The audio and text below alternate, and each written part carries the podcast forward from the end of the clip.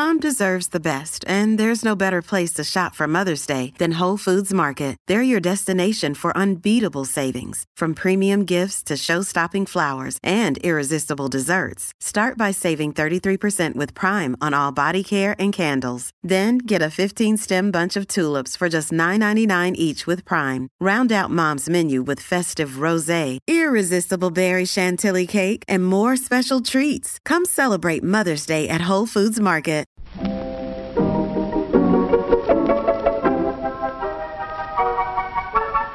Maybe it's just that you don't know how to use social courtesy. Oh, that's old fashioned. Watch how Lizzie Post and Dan Post Senning act as host and hostess. They know that courtesy means showing respect, thinking of the other person, real friendliness. Hello, and welcome to Awesome Etiquette. where we explore modern etiquette through the lens of consideration, respect, and honesty. On today's show, we take your questions on cutting food with a fork, a family member who is always trying to feed you, not wanting to participate in the wedding bouquet toss, and responding to invitations to gatherings that provide no information about COVID 19 safety measures. For awesome etiquette sustaining members, our question of the week is about carefully choosing your friends on social media. Plus, your most excellent feedback, etiquette salute, and a postscript segment where we compare elements of etiquette from the 1922 edition, the first edition of etiquette, to our newest edition, the 20th. All that's coming up. Awesome Etiquette comes to you from the studios of our home offices in snowy Vermont and is proud to be produced by the Emily Post Institute. I'm Lizzie Post. And I'm Dan Post Senning. And I am in love with the Gilded Age. New Oh, episode, good. series. I know. It A series on, on HBO called The Gilded Age. And it is, Dan, so deliciously fun. I've been dying to tell you about it because it takes place in Emily's era. Granted, it takes place in Emily's era when she would have been about 10 years old, nine years old. So I think 1882 is when it starts. And it's a Julian Fellowes, so same person who did Downton Abbey. Um, set in New York City. We've even heard of the famed and, and seen the character Mrs. Astor, who Emily makes some references to throughout her lifetime. Very nice. Um, so it was really cool. I don't think we're going to get any mentions of like the Post family or the the Price family who would be more likely that the prices might come up because Emily's father was such a famous architect back then. But it is just it is delicious to kind of eh, focus so much on Emily Post and then see a TV show that is kind of in her world and it's New York and it's high society and in so many ways, even though it's before the time she actually wrote, because she wrote her first etiquette book in 1922, you're seeing so many of the traditions that Emily did allow to carry through. And there's even some characters who question some of those traditions that by the time 1922 comes around and Emily's writing her big book, you can see how she ends up with both like the history and the tradition from the Gilded Age, but has to marry them with contemporary norms. And you hear it when Emily talks about like a traditional invitation for something versus when she talks about how kids these days do something. You know uh, what I mean? I'm clutching my pearls over here, just so Are you know. you? Are you? Clutching. Are you? but it was delightfully fun. I've seen the first and second episodes, and I don't know how it'll pan out in terms of actual plot and and the goodness of of a show in that in that kind of way. But I watched the first episode just to get the the storyline. Watched the first episode again immediately after to just etiquette geek out on it. Ah, that is a hot tip, Lizzie Post. Um, so I'm I'm the kind of person who I sign into my HBO only when there's a show I really want to watch. And this was one where I was like really excited for it, and it came out, and definitely, definitely in, enjoying just the reality of Emily. Well, the, I guess the fantasy of Emily's world back then. well, a fantasy to us, but a reality for her, and really encouraging to hear that the Downton Abbey creator producer team is also working Taking on it this. on. It, um, Yeah, makes me yeah. that much more interested for sure. if any of you are out there having seen the episodes, please, please, please weigh in, send us some feedback, send us some thoughts. Part of me wants to like start a little like watch party or something like that.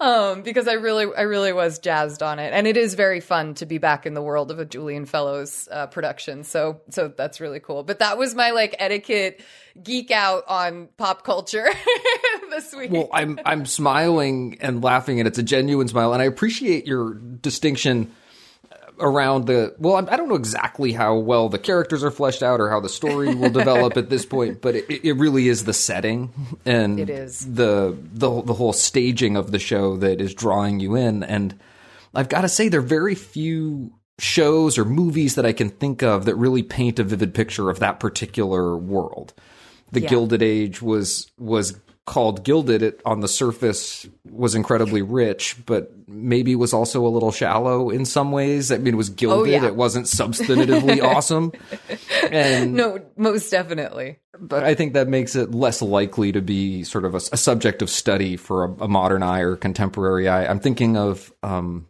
that unusual martin scorsese film the age of innocence that falls outside of his usual subject matter and sort of approach to filmmaking, but is just an incredible picture of that particular world, the, era. Van der Luyden, Yeah. China or silver, and, and, and the protocols of that world. But it's so nice to hear about another example because, frankly, I need to update the impressions that that movie created. I mean, I definitely laugh at the stuff where they're talking about, you know, um, new rich versus old rich, new money versus old money, that kind of thing. And, and that's a big thing. And that's a big kind of storyline throughout it.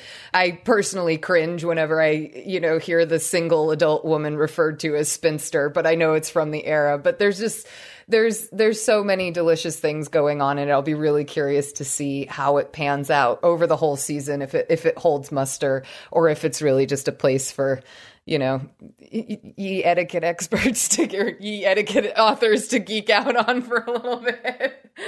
Well, well give me a week or two to catch up, but feel free to ask Um, me do. about my impressions in coming intros. Okay, I will, I will, I will. And please, audience, do send us your thoughts if any of you are checking out this show, um, or if you know of other shows that might have taken place during the Gilded Age or movies that took place during it. Because I would, first of all, I, you know, watching so much stuff. It's January in Vermont, second year, third year of a pandemic, but I definitely um, would love recommendations if you guys know of other stuff that's in this category.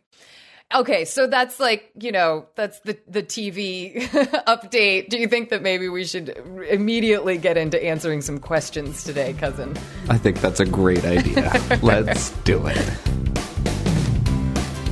Awesome Etiquette is here to answer your questions. You can email them to awesomeetiquette at emilypost.com. Leave a voicemail or text at 802 858 KIND. That's 802 858 5463. Or you can reach us on social media. On Twitter, we're at Emily Post Inst. That's I N S T. On Instagram, we are at Emily Post Institute. And on Facebook, we're Awesome Etiquette. Just use the hashtag Awesome Etiquette with any social media post so that we know you want your question on the show.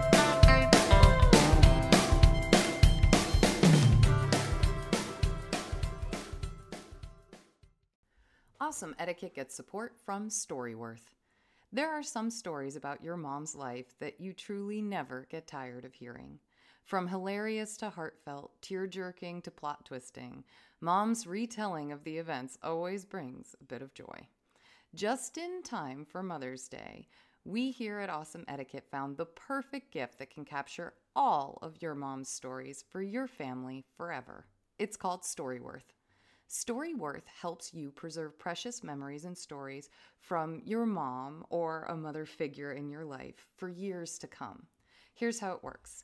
Each week, Storyworth emails your loved one a thought provoking question that you get to help pick. What was your first job? Who was your first crush? Storyworth makes the writing process a breeze. All your loved one needs to do is to respond to the email prompt with a story. Long or short, it doesn't matter. I did this with my mom and it was really, really rewarding. You'll be emailed a copy of your loved one's responses as they're submitted over the course of the year. You'll get to enjoy their retelling of the stories. Some you probably already know, or maybe the ones that you're surprised by you haven't heard before. After that year of fun discovery and reminiscing, Storyworth compiles your loved ones' stories and photos into a beautiful keepsake hardcover book that you'll be able to share and revisit for generations to come. You can even keep a copy of the book for yourself. Give all the moms in your life a unique, heartfelt gift that you all will cherish for years. Storyworth. Right now, save $10 on your first purchase when you go to storyworth.com slash manners. That's Storyworth, S-T-O-R-Y, W-O-R-T-H dot com slash manners. It's manners with an S to save $10 on your first purchase. And now back to our show. Our first question this week is about a fork faux pas. Dear Posts, I was taught to use both a knife and fork when eating. Also, that one could use the edge of the fork to cut one's food in certain instances where the food itself was soft, for instance, with a filleted fish or a piece of pie. My in laws use their fork for all manner of cutting, while their knife sits unused at the side or rests across the top of the plate. Not just gentle cutting, but even when they must use the edge of a fork in a seesaw motion several times to sever the piece of food. Personally, I find this to be very impolite, but I can't seem to find anything definitive on the matter. Mind you, they are very particular about table manners and such concepts as whether the napkin is set under the fork. They say never appropriate verse to the side, which I know is the formal approach and whether the napkin on your lap should extend across both legs or just one. Yet the use of a fork as a knife is perfectly acceptable. I appreciate your insight here, Andrew. Oh, Andrew, the phrase to each their own comes to mind with this. Also, best laid plans, like things, things like that. You can lead a horse to water. What I find very interesting about this particular question is that there's clear knowledge of something detailed, like the difference between where you place a napkin. And at the same time, there is this completely unused knife at these folks' settings that just seems so counter to me. It, it's like this would seem like the the close the door after you enter it kind of advice, whereas the napkin might be like a very detailed piece of hosting advice, you know, that, that you might or might not do. And it, it just really strikes me that there's the focus on the napkin and the understanding of never putting it under the fork, which would mean you'd have to remove the fork before you're going to use the fork to then get the napkin. And that's one of the reasons So why much you work. hear, yeah, like, oh my gosh, so much work, Gilded Age stuff. But it really fascinates me that it seems like they have a really comprehensive view of certain pieces of dining etiquette. And then they're making exceptions for themselves with this fork as a, as a knife thing. I'm not sure if you're looking for us to give you advice on how to handle the fact that you feel watching them dine this way as impolite, the use of that fork as impolite, or whether you're just looking for commentary on it. But it is, I would say, I put it this way, it's not what we teach in terms of how to use the fork. um, we're very much so in the same vein as you, Andrew, where if you had a very soft lasagna or maybe a scalloped potato dish, or as you mentioned, a fillet of fish or a, um, what was the other one that was mentioned? A pie. Yeah, exactly. A cake. These are all things that you could easily use the side of the fork to cut from. But the using the fork in a sawing motion when there is a knife there, I'll admit that one baffles me. Me too, Lizzie Post. I'm curious to hear what my cousin's thoughts are on the napkin because Dan, you like wrote the section in our book on the napkin really well. There there were details in that. I love talking about napkins. You do. Well, it's it's it's it's the first utensil. You sit down at the table. What's the first thing in your place setting that you interact with, that you engage with, that you're going to use throughout the meal, maybe, and then probably is going to be the last thing you touch at the table. that would be the napkin, Dan. It would indeed. And you're talking to the person who started teaching dining etiquette out of a, a teaching deck that I inherited that said nothing about the napkin. It was my first great contribution to the Emily Post Table Manners program was some napkin specific advice and a slide for napkin use. I love that. One of the things that we talk about there is um, a triangle fold or a rectangle fold. It's really up to you. It doesn't matter. When you unfold your linen napkin and place it in your lap, and usually those are big enough that they quite comfortably cover your lap, drape across both legs, which is nice because it gives you coverage and protects your clothing. But there's a point of casual etiquette refinement that I also like to point out, which is that if you get a paper napkin, there's no point in, in trying to unfold it or get it down to single sheets that it. you then refold it. You can take a paper towel, fold it in half, or a napkin as it's handed to you, a paper napkin, and just place it in your lap. And oftentimes that involves resting it on one leg or the other. It's So not big the- enough to fit across two, right? There are a lot of instances where I find myself with a napkin sort of balanced or placed on one thigh or the other. And I think because I'm right hand dominant, it tends to be on my right side, but I could, mm-hmm. I, I, there's no particular etiquette around that. But that was the one thing I thought about that might create an impression that it goes on one leg or the other. Or there might be instances where it seems a little strange to try to get it to cover your whole lap or to have it not. So that's the, that, that was the little dividing line that I came up with there in my mind. but for the most part, do you think napkin on both both if it fits? I think so. A linen Yeah. napkin, big enough, just covers broadly across your lap. And I mean, if you've got your legs crossed delicately at the ankles, or however you cross your legs, like maybe one leg is a little higher than the other, and it sort of feels like that- that's where it's placed. Mm-hmm. But no, I, I don't think of that as a big point of distinction. I had another thought though. This was the only Sure. thing I could think of for why you might avoid using the knife, particularly if you were particular about your table manners. Mm-hmm. And I'm wondering if this family has internalized the idea that you minimize the use of the knife. And as a as a point of Why- refinement I was going to say why. well, and, and it's a very traditional table manner. It comes from way back when, when your knife might double as a weapon, might be a mm-hmm. tool that you carry with you and also use at the table.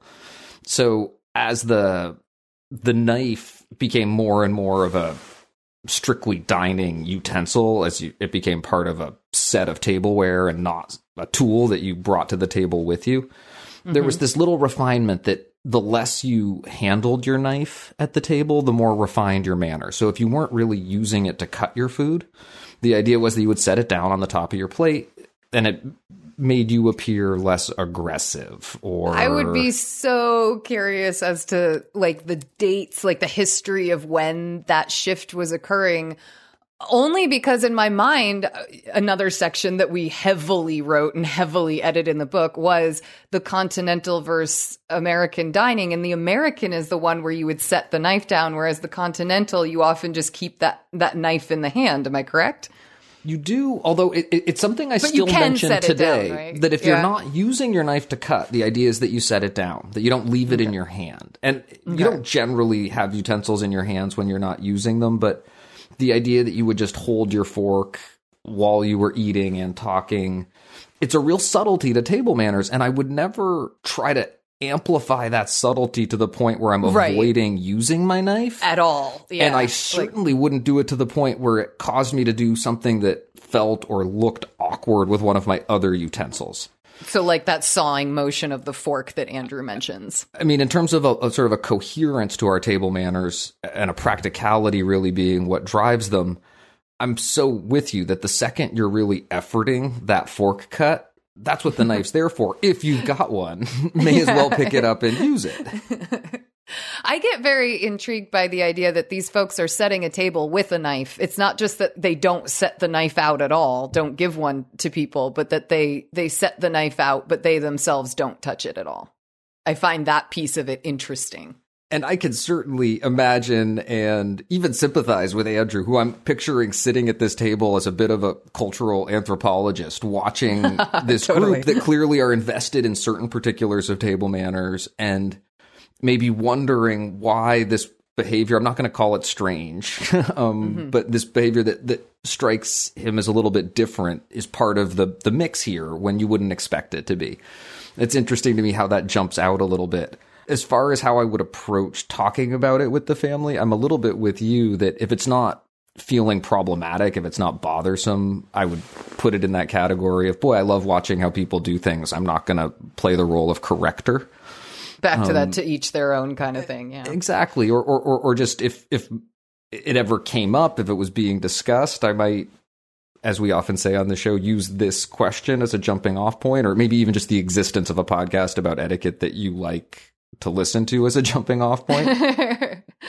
I was thinking 20th edition, uh, 20th edition as a as a holiday or birthday present for these folks could be an interesting an interesting thing to toss into the mix.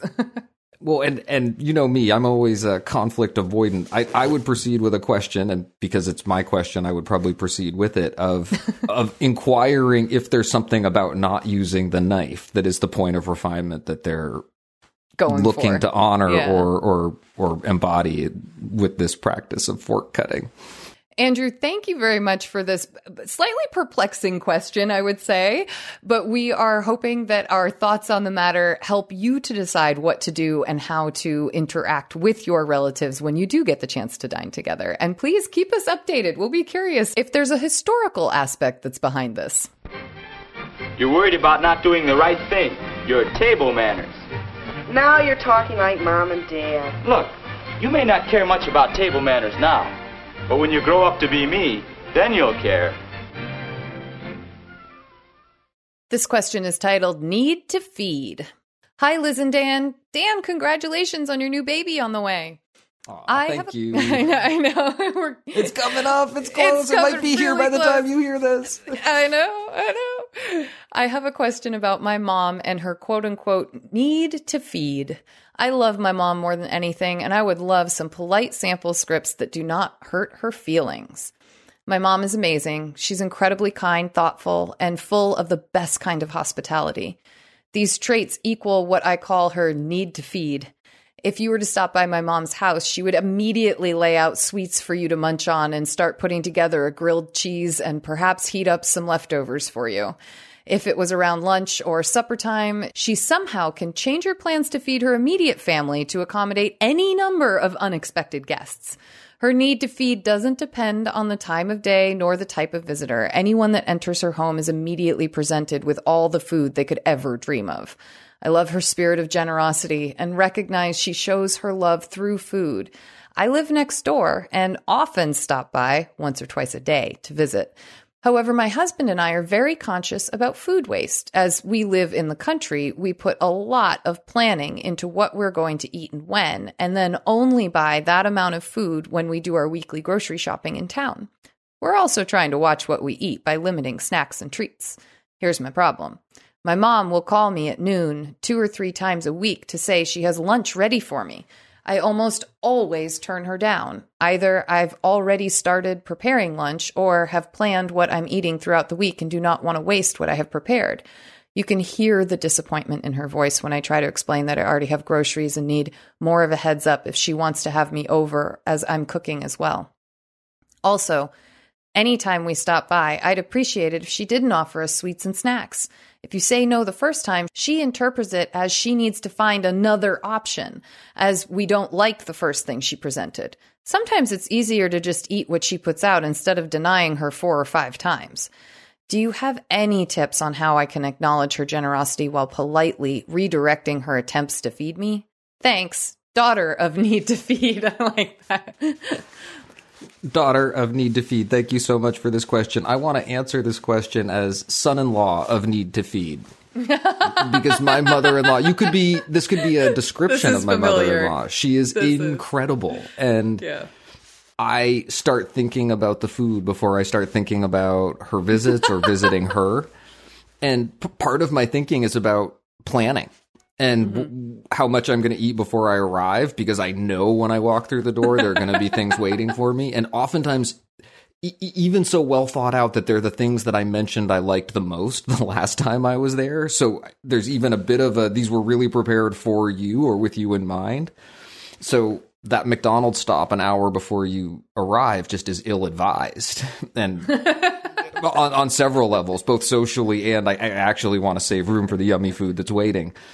And I've learned that. And as I was reading your question, I was thinking to myself how how natural this role is for people, how much of a part of caregiving it can be to want to prepare food and offer food to people and feed people, really, really um, nourish them in in so many ways, whether it's with your care or with the actual food itself. And there is so much happening there, both in terms of what's being communicated, as well as and along with the actual food that you're eating or being given. And I, I have a three part strategy here, and I oh, want I like this. What have you got? I want to give it to you in sort of some some quick parts that I want to hear what my cousin Lizzie has to think about this plan.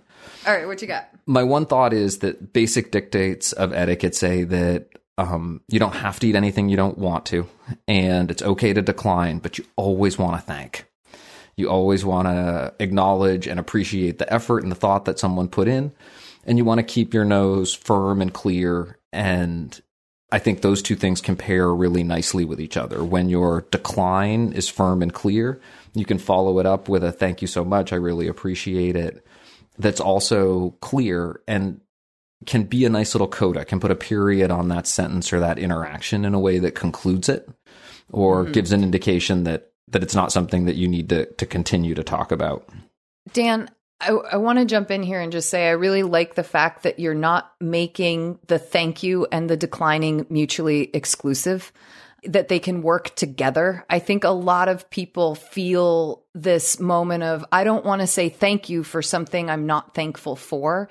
And I think what you are thankful for in this case, and, and tell me if I've got this kind of angle on it wrong or if this is what you're thinking, but you're thanking someone for, for choosing to be hospitable, even if it's not the way that, that you, that you might find helpful right now. For instance, the sweets when you're trying to stay away from sweets, but you're looking past the exact moment of sweets being presented to you to the idea that my mom is caring. This is how my mom shows love. This is how she shows hospitality.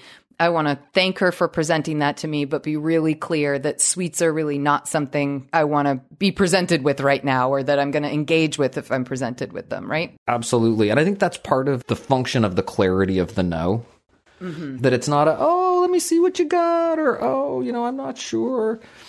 But no, I'm. I, I, like yours. I'm. I'm. I'm not eating sweets right now during the day, or I, I just had lunch, or I'm really going to wait till dinner. I'm just not hungry. You can offer an explanation mm-hmm. if you want, particularly if it's going to be useful. Sometimes that explanation goes a long way. It just establishes the the good reason behind your no and it also sets you up for then turning and saying thank you so much for the offer. I really appreciate it. That's mm-hmm. tactic one. No but thank you. No but thank you. Tactic two is take what you like. That mm. it's okay to be selective. When someone's really casting about and they're they're looking to put a snack in front of you that you might enjoy till later it's okay to choose one of the options or even give a little direction. And that's one of the things that's worked really well for me. Ah, okay. Oh, I've made this, I've made this, I've made this. Oh, do you have any of that such and such? Because that's what I really want. and, and you, you know what? There is some. Thing. It's right here. I brought some of that also. It's ready for you. And you're thinking of those spice nuts, aren't you? That's that's it's like one of the favorites that comes out of the Alka Alka brings. oh, and it's it's eluding me right now, but there are these sweet um they're like sweet cheese balls. They're whey balls. Yes Yes. And they're yes, in sugar yes, water and I can eat them by oh. the jar. And oh. um, a couple of visits ago, I identified and acknowledged that of all the things offered, particularly the sweets, those were some of my favorite. And guess what? They come every time. Nice big jar now. I um, bet they're in the car on the way up there. so, so take what you like. Find mm-hmm. a, a, a little area where she can lean into that that type of care for you and you can feel good about accepting it. And mm-hmm. maybe you can really pare it down. You know, mama, the snack that you can offer me when you come by that I will almost always say yes to or I'll decline less often or whatever it is is such and such.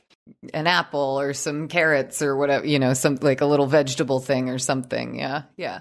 I really like that idea of focusing on the ways and the places that you can engage because that that helps balance this relationship and also keeps it from only being about one person mitigating someone else's behavior which i think is a hard thing to do when you're in a host guest and mother daughter relationship.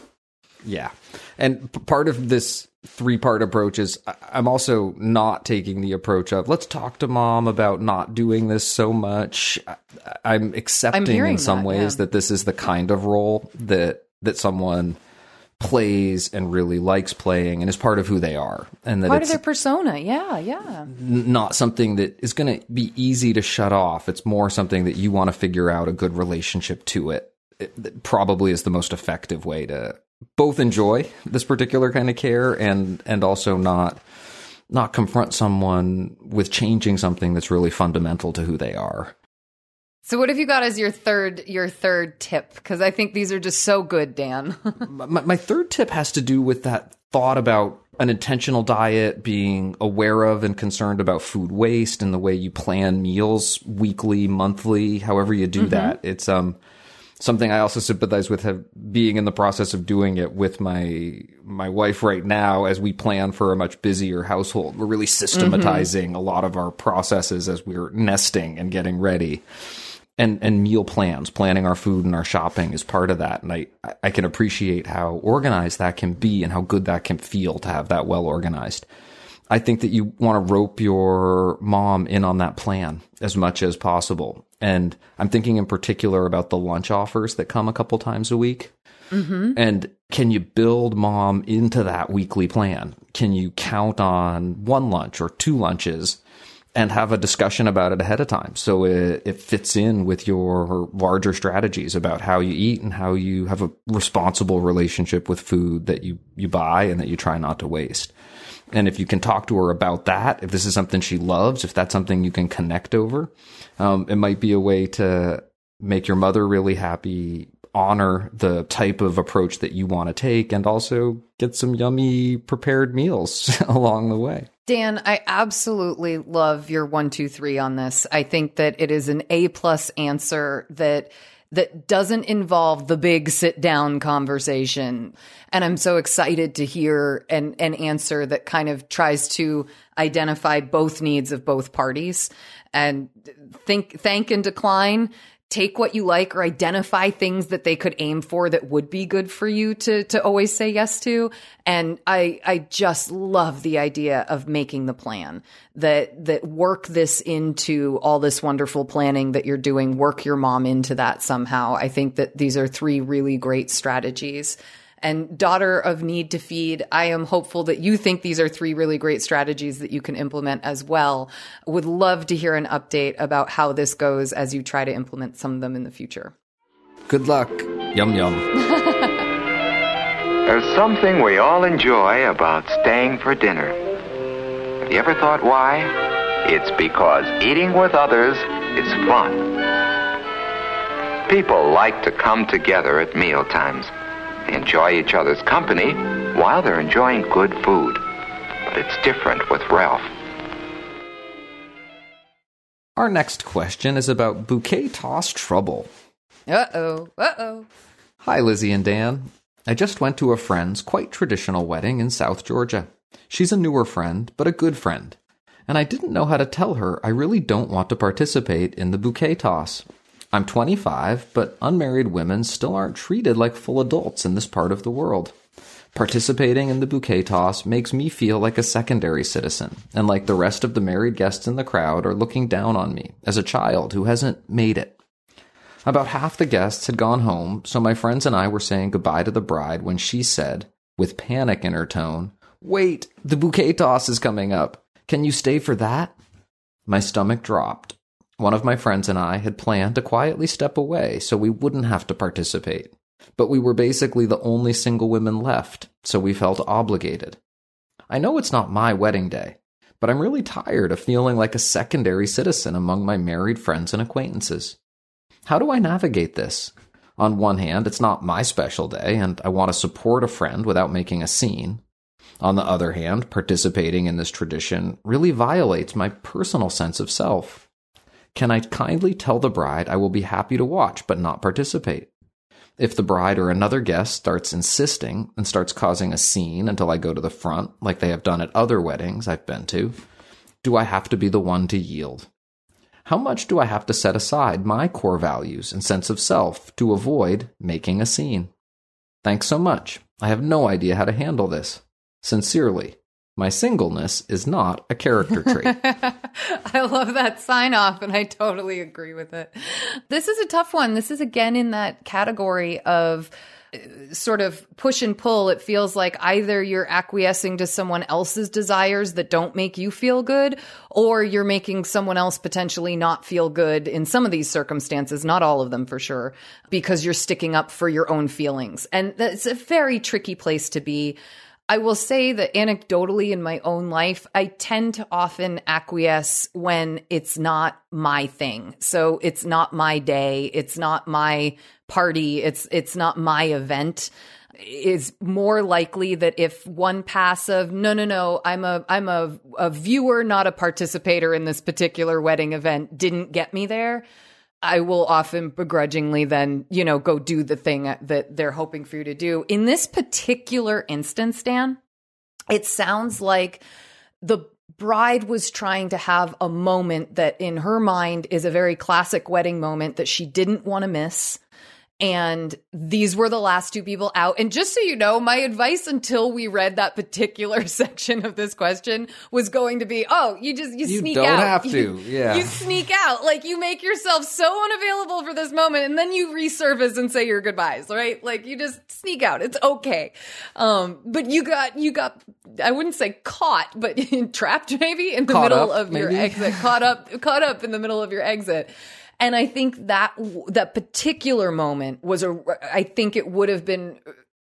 I don't want to say right because I don't. I don't want to uh, say that you have to step on your own toes in this case. But I think that given that there were only a couple people who would participate in this, and the bride seemed to really want to do it, that you you do it and you do it for her and you let it be for her and you you leave it all there.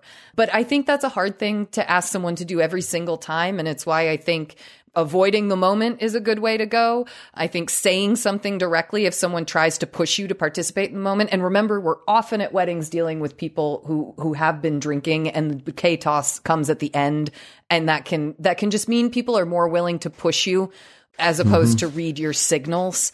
Um, I've had that happen at a number of weddings, and I think it's just a reality that, that you're dealing with. Um, but I think making yourself scarce is is the best thing you can do during that particular moment of the wedding. Dan, do I sound like I'm I'm giving advice to just like squeak off? or do you think do you think I- this is reasonable given the circumstances? It's so tough because I, I, like you, I really appreciate where this question's coming from, and that the, the idea that, well, anyone who's single would be waiting, would want to catch the bouquet, indicating that they will be the next to be married, is something that is a ritual that's not only not going to be appealing to everyone, but is actually distasteful to many people, mm-hmm. is something that they mm-hmm. don't want to participate in. And we say that respect is so important. It's fundamentally important when we talk about etiquette. And so often the focus of that respect is about respecting others, but mm-hmm. we try not to forget and we try to remember that respect for yourself is an equally important part of good etiquette, that it's mm-hmm. how you can feel good enough to participate well. And without saying that I would want anyone to do anything that really violated their their sense of personal integrity and self worth. Like you, as this particular scene plays out more and more, that final situation of in a hurried moment, people begging you to participate, really being invested in you doing it, there not being a lot of other apparent options. I can understand saying, you know what, at this stage, the scene that's going to result from this is a bigger deal and is more trouble than it's worth to me. And frankly, might cause more harm than I would want to cause mm-hmm. or would just leave someone feeling awkward and embarrassed in a way that I really wouldn't want to do that to them. I will, I will endure it and I will experience that awkwardness and that embarrassment myself to avoid putting it on someone else. And I think that's, that's a real test. And I think it's an ultimate test of our, our etiquette. And if it's too much, I, I wouldn't tell anyone they have to do it. But like you, my Yeah. instinct would be sort of as the factors continued to pile up and add up in that particular moment, I would I would do my best not just to avoid making a scene, but to avoid putting someone else in a situation where they felt worse than I might by saying yes to the thing itself.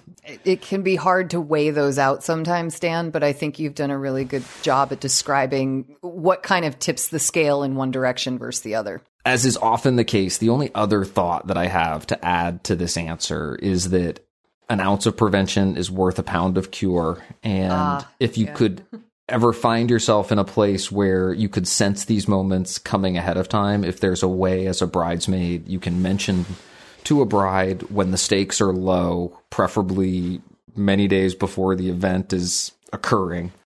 Oh yeah, like weeks before. that that's a particular thing that while you understand it's a big part of a lot of weddings that it's not something you're particularly interested in participating in it sets you up much much better to decline if you get asked day of by someone else and much less likely to be asked by the bride themselves Absolutely. And I would just double that that goes whether you're a bridesmaid or you're a guest.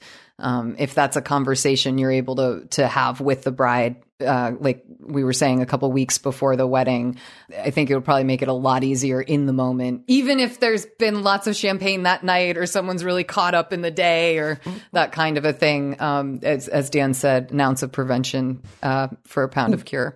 i have one more Yeah. idea What? Oh, what? What's that? What's that? i was thinking about this while reading the question and i just remembered grab some guys who are unmarried and get them out on the Yes! floor to catch Oh! that bouquet with you would be another possibility um, a way that you, we might you, mix up this tradition a little bit yes, yes, yes, and it is not unheard of. I have I've definitely seen this.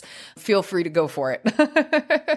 My singleness is not a character trait. Thank you so much for this question. It gives us a chance to look at a particular wedding tradition that might not be so positive for everyone who's asked to participate in it.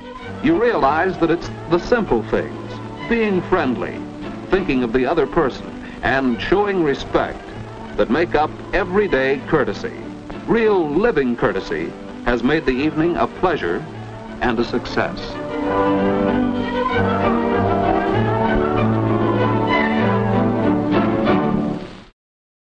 This question is very dully titled Issues with an Invite. Hello, Lizzie and Dan. Thank you for your wonderful podcast and congratulations on all of the exciting upcoming events in your lives. I'm, of course, talking about Lizzie's dog training and Dan's upcoming potty training. Oh, that is really funny. I had this question in December and didn't get a chance to submit before having to respond on my own. I think it's still an appropriate topic for upcoming invitations. In early December, I received a mailed quote unquote neighborhood Christmas party invitation from some neighbors who live around the block. A reply was requested by phone or text. I only know these neighbors by sight when they walk their dog past my house and have not spoken to them more than a quick hello. I was perplexed on how to respond since there was no mention of vaccination status, masks, social distancing, or anything related to our current pandemic. I would have liked to attend if I was assured that there were some safeguards in place, but did not know how to ask without sounding contentious. I suspected, since it wasn't mentioned, that maybe they were not vaccinated. I actually searched the web for a good response. Didn't even find one on Emily Post, and Oh. wow, I know, and wound up sending the following text. Hi, Stan and Sue. This is neighbor Carol Smith. Thanks so much for the party invitation, but John and I won't be able to attend. We aren't attending any gatherings this year. Have fun. Sue replied back, thanking me for letting them know. I found out later from an attendee that there was no consideration to the pandemic at all during the party. She and her husband left after chatting for a few minutes with some other neighbors who they know had been vaccinated. Here's my final question What is the proper response to an invitation like this from people who you don't really know? My first inclination was to ask directly about what they were doing to safeguard their guests, but felt like that would be too confrontational and cause a neighborhood rift. I hope they got the gist of my concern from my texted response, though I suspect they don't really care. Since then, by the way, I have turned down invitations to dinner or girls' night out with close friends and felt totally comfortable giving the reasons. Hope you have a wonderful recharge time off, Sherry. Sherry, thank you so much for the question and for the uh, well wishes for that restful time away. I'm certainly looking forward to it, although who knows how restful anything can be with a new baby in the house. I really thought that your answer here was pretty spot on. I thought it was very much in line with the kind of etiquette advice that I think Lizzie and I would get behind on this show. I think that it was excellent that you replied to the invitation, first of all. It is so easy when you're invited to something and you're unsure and you're not going to go to just not reply at all. And that question mark is really the rudest thing you can do as a guest. So you get your etiquette kudos, your high marks for getting that RSVP out and for doing it even though you're declining. And even though you might have felt a little bit awkward about the way that you were declining or, or what type of language you would use to do it. And that can often be the biggest hurdle for people. So first of all, good work there. And the second sort of etiquette kudos that I want to offer you is one where you thought about the relationship and how well you knew the people involved. I think that the language that you ended up choosing to go with makes a lot of sense and is the the kind of language that I would probably lean into personally, where you decline clearly, you thank them genuinely for inviting you, and you gave just a little bit of an explanation. And it was an explanation that doesn't call out them, either the way they presented the party or the choices they've made, but identified the reasons as being reasons that come from you and your approach to gatherings at this point. And I I think that there is a certain subtlety to what you did by mentioning that you're not going to any large gatherings this year. I think that you're locating that decision in time and around numbers of people in a way that after two plus years of operating in a, a pandemic environment, most people are going to pick up on what you're talking about, the reasons for it, and that those are your personal reasons. So I think that you've given them enough clues. You've laid out enough breadcrumbs that if they want to follow it back to the gingerbread house and think about the flip side of this advice, which would be the advice I would give a host issuing this invitation, that they might consider some sort of acknowledgement of the pandemic environment and what their safety procedures, protocols, or assumptions are or aren't in a way that it gives guests more information for making decisions. But now I'm jumping over into host advice, and I really wanted to stay focused on the guest because I, I, I, think you made some really good choices, and I appreciated the way you mentioned that for more specific invitations from people that you know better, that you were able to have the discussions about why. Mm-hmm. Which really falls in line with the advice that Lizzie and I have been giving for a while now, which is to treat questions about health and safety related concerns the same way you would food and allergy mm-hmm. restrictions or or realities. That's information that hosts and guests need to exchange. So it's best done early and in as factual a way as possible and in a way that doesn't put a lot of pressure on someone else to conform, attend, do something they don't want to do mm-hmm. or or be unsafe. I think from a guest perspective, you did a really good job here. I think so too, especially because this is someone you don't entertain with a ton. I can I can see the desire to to not maybe do what we often advise, which is that it is perfectly okay to ask people what their COVID safety protocols are if they haven't mentioned anything. And to ask that in a way that helps to remove judgment. Sometimes I think that can be more easily done over the phone. And I know that most of us lean into text messaged communications these days. But in the text message, I think where it could help is to say, you know, love love the idea of coming to the party. Thank you so much for the invite.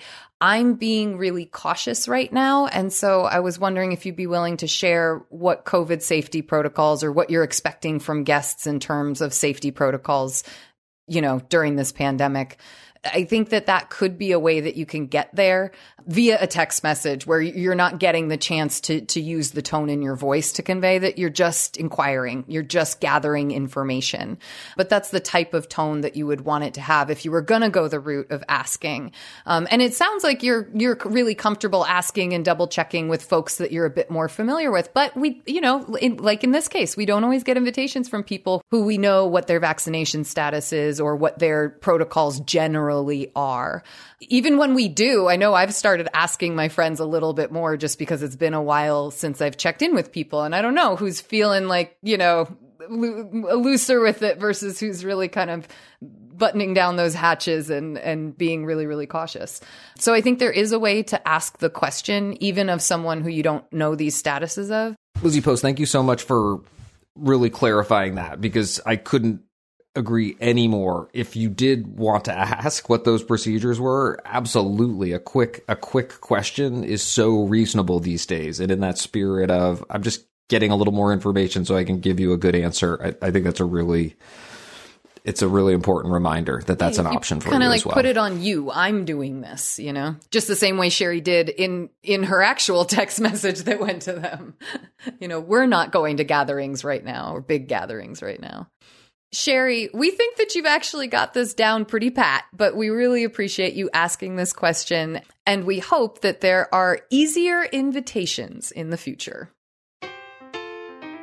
Thank you for your questions. Please send us updates or feedback on our answers to awesomeetiquette at emilypost.com. You can leave us a voicemail or text at 802 858 KIND. That's 802 858 5463. You can also reach us on social media. On Twitter, we are at Emily Post Inst. On Instagram, we are at Emily Post Institute.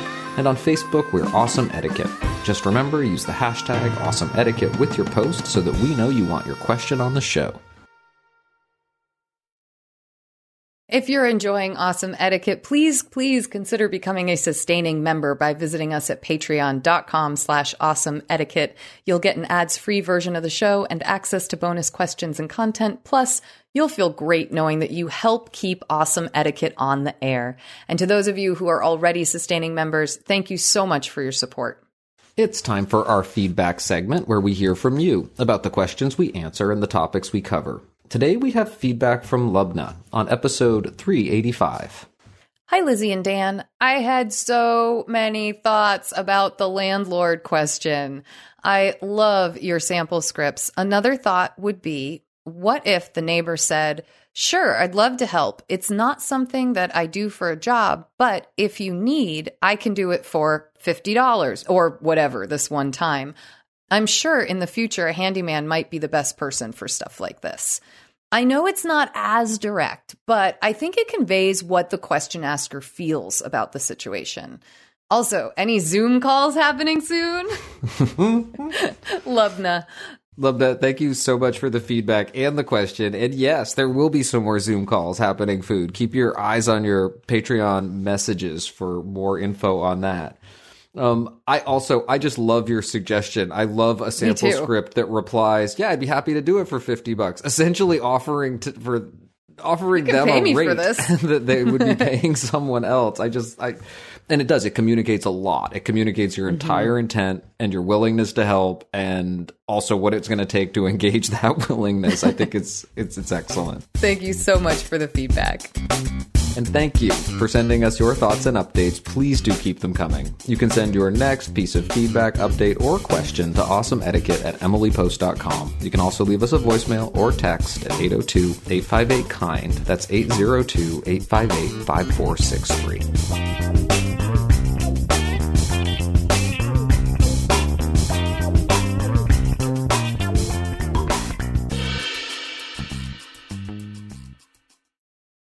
It's time for our postscript segment where we dive deeper into a topic of etiquette. And today we're going to talk about some now and then etiquette. We'll be looking at points of etiquette from Emily's 1922 edition that have changed by 2022. And before we get going, I have to tell a little story about the origin of this postscript. And that's that Lizzie and I are starting to do a lot of media interviews where we're talking about the 100th anniversary of the Emily Post etiquette brand and the coming of the 20th edition of Emily Post Etiquette. And almost universally you get asked in these interviews, well, give me some examples of some ways that etiquette has changed. Give me some yeah. examples from 1922 and today that illustrate how etiquette has changed. And it would sound like such an easy task. And it's yeah. actually harder than it sounds as anybody that listens to this show regularly knows a lot of etiquette stays remarkably consistent. Those core mm-hmm. principles of consideration, respect, and honesty really shine through a lot of our social expectations. And when you're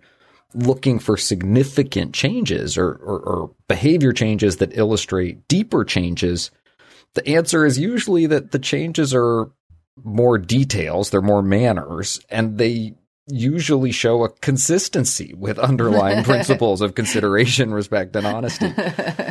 so Lizzie and I have been thinking a lot about this question and looking for examples that that illustrate all of these things that I'm saying, but do it much more succinctly and with examples for people. So Lizzie, you want to take us through a couple or I absolutely will and I'll just before I do I'll piggyback on what you just said. I also think that unexcitingly, a lot of the changes are things you already know and experience and, and are sometimes even things that are lamented or they are things that are heavily cheered.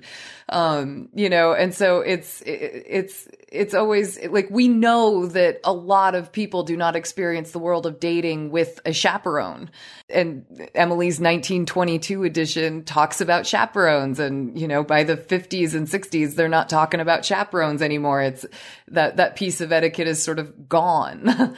um, but I, I did delight in finding some of the things that, that we wrote about or talked about, um, that were also in the 1922 and, and to see how they changed. And one of the first ones, was in introductions. And, and this one gets a little bit of a caveat because technically you can still operate under Emily's rule.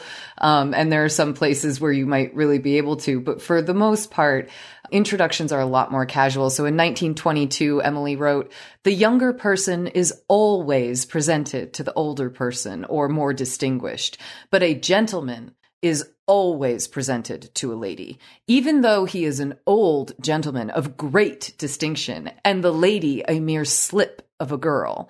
And I like the fact that our introductions have, have become less, um, for, I would say formalized, not in the sense that it's not important to do them, but less formalized in terms of guessing people's age or distinction. There are lots of cases where you just might not know exactly. So I'm a fan of this particular change. But in 2022, you know, we don't often say, may I present this person to you? And it's a question that we're framing to the older, more distinguished person of the introduction. I was thinking about how introductions have changed over time, and it's it's almost a perfect example of the problem.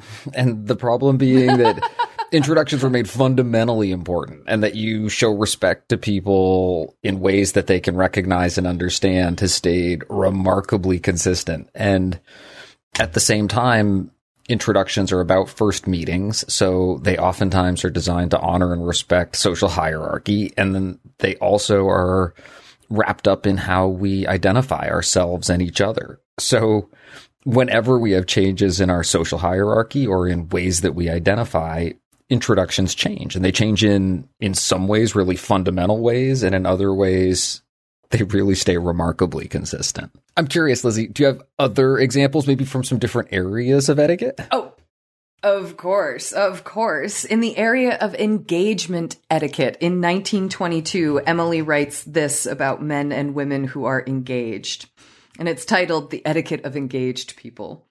It is unnecessary to say that an engaged man shows no attention whatever to other women. It should be plain to everyone, even though he need not behave like a mooncalf, that one, and that's in quotes, is alone in his thoughts. Often it so happens that engaged people are very little together because he is away at work or for other reasons. Rather than sit home alone, she may continue to go out in society, which is quite all right, but she must avoid being with any one man more than another, and she should remain visibly within the general circle of her group.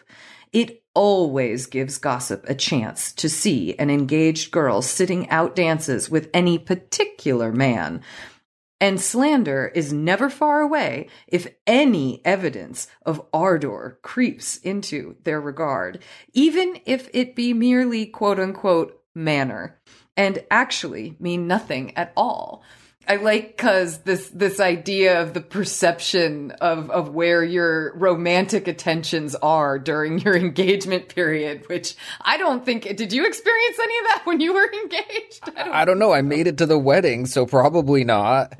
I think it's still good advice. Today, I, I would draw those circles in different places in terms of stay inside this or don't. But um, again, core, core, advice solid. Particulars look a little suspect from a hundred year distance.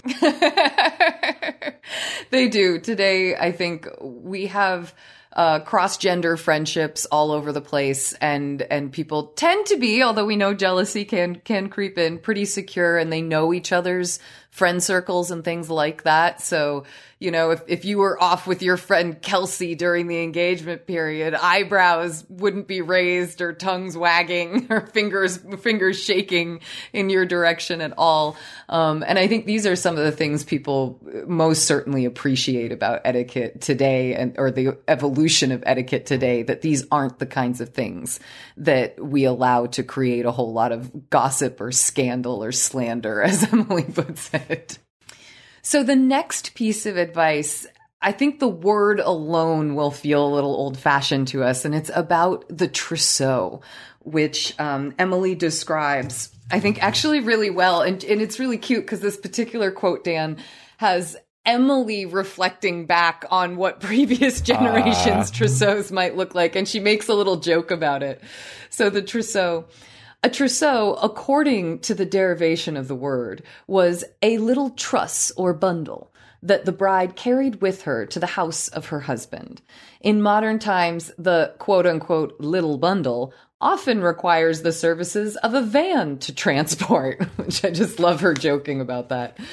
The wrappers and underclothes of a young girl are usually very simple, but when she is to be a bride, her mother buys her, as lavishly as she can, and of the prettiest possible assortment of lace trimmed lingerie, tea gowns, bed sacks, and that's spelled S A C Q U E S, and caps whatever may be thought especially becoming, the various underdress garments which are to be worn in her room or at the breakfast table, and for the sole admiration of her husband, are of far greater importance than the dresses and hats to be worn in public. Woo! That's saying something.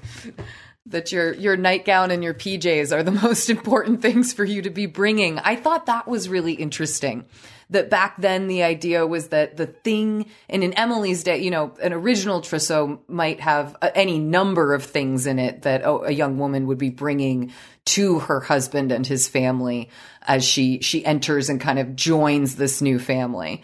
Um, but to to think of how in Emily's day that had really translated to be your undergarments, your cozy clothes that you wear at home. Today, I think we just call it athleisure, and we have a lot of it at home on our own.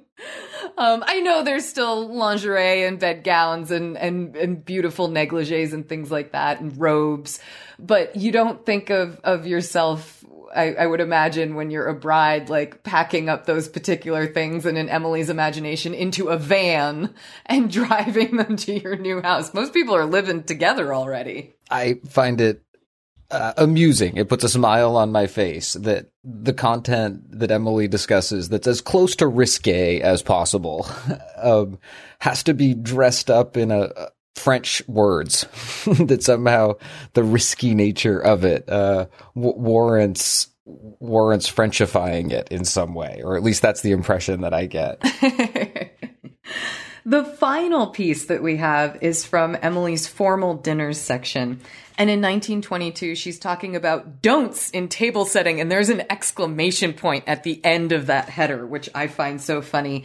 And she starts this section with something that is still very true today. She actually is talking about no labels on the table, which we, we still say in formal dining. You know, you don't want that ketchup bottle in the bottle with the label on it at the table. Instead, it's served in a little dish with a little spoon or something like that. And there are lots of things that fall into that category. But as she moves on from, from the no labels at the table, she says, Saucers for vegetables are contrary to all etiquette. The only extra plates ever permitted are the bread and butter plates, which are put on at breakfast and lunch and supper above and to the left of the forks, but never at dinner. And that I had to laugh at because we definitely use the butter plate and the butter knife at dinner all the time. It's a part of the standard, a part of the formal t- dinner table setting.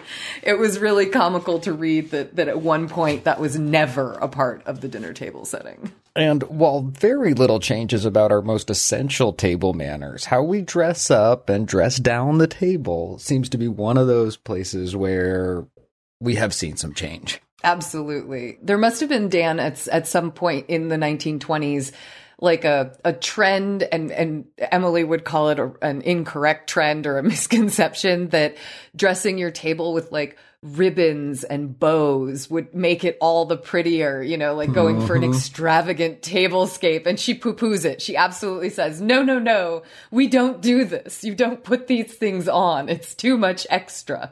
And it, it just, it, it made me laugh. I don't think we do so much ribbons and bows today, but I know of many a hostess who's had a lot of fun with their tablescape, whether it's with confetti or a really, um, inspired and different way of like arranging flowers on the table. Maybe they're scattered throughout as opposed to in one big bunch. So it was kind of fun to hear her her take on what I think were some kind of trends that were happening at the moment in 1922. Absolutely.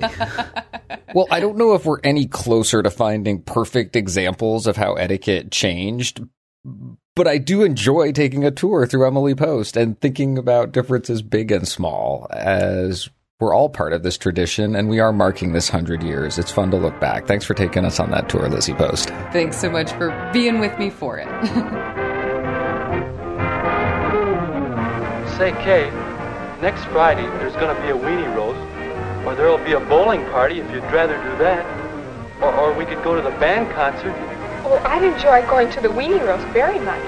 Unless you'd rather go bowling. No, I'd rather go to the weenie roast.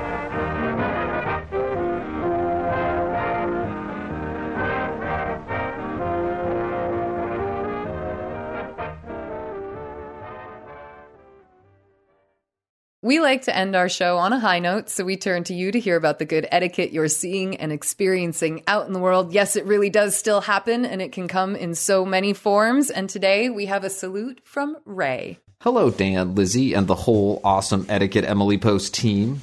I would Yeah. like to thank you and offer an etiquette salute to you. I have been a listener to Awesome Etiquette since early on, so there are many things for me to say thank you for. What I'm writing about today, what I'd like to salute you for, is the way you make etiquette accessible. You give us the framework that makes it easy to figure out what the right thing to do is in most situations. I have a sweet friend who, while an adult, is young enough to be my daughter. She grew up in horrific circumstances, so the niceties like manners were not something she learned. We got talking recently about how much I enjoy getting into the intricacies of etiquette, and that led to a conversation about manners in general. I was able to assure her that the fact that she didn't know every rule didn't mean she didn't operate without good manners. She is a kind, loving, and considerate person, so telling her that it's really about practicing consideration, respect, and honesty eased her mind. Thanks to you, your podcast, and your books, I was able to explain some of the basics, which she had picked up by being the recipient of those basics. We talked about the golden rule and the platinum rule. Thank you for giving me language to use that made it easy for her to understand. Thank you also for making etiquette so simple instead of some big, scary thing. Keep up the good work. Warm regards, Ray. Ray, thank you so much for that salute. It's really, really kind.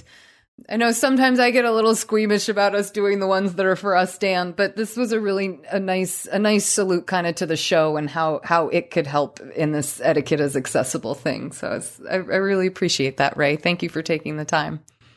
I'll second that and say it, it also warms my heart to hear that the show is making etiquette more approachable. That is one of Lizzie Post and my great hopes for awesome etiquette. Thank you so much for this salute. And thank you, our audience, for listening. And thank you to everyone who sent us something and everyone who supports us on Patreon. Please connect with us and share this show with friends, family, coworkers, whoever you like to share podcasts with in any way that you like to share podcasts. You can send us your next question, feedback, or salute by email to awesomeetiquette at emilypost.com. You can leave us a voicemail or text at 802 858 KIND. That's 802 858 5463. On Twitter, we are at Emily Post Inst. On Instagram, we are at Emily Post Institute. And on Facebook, we're both Awesome Etiquette and the Emily Post Institute. Please consider becoming a sustaining member of the podcast by visiting patreon.com slash awesome etiquette. You can also subscribe to the ads version of our show on your favorite podcast app, and please consider leaving us a review. It helps our show ranking, which helps more people find awesome etiquette. Our show is edited by Chris Albertine and assistant produced by Bridget Dowd. Thanks, Chris, and Bridget.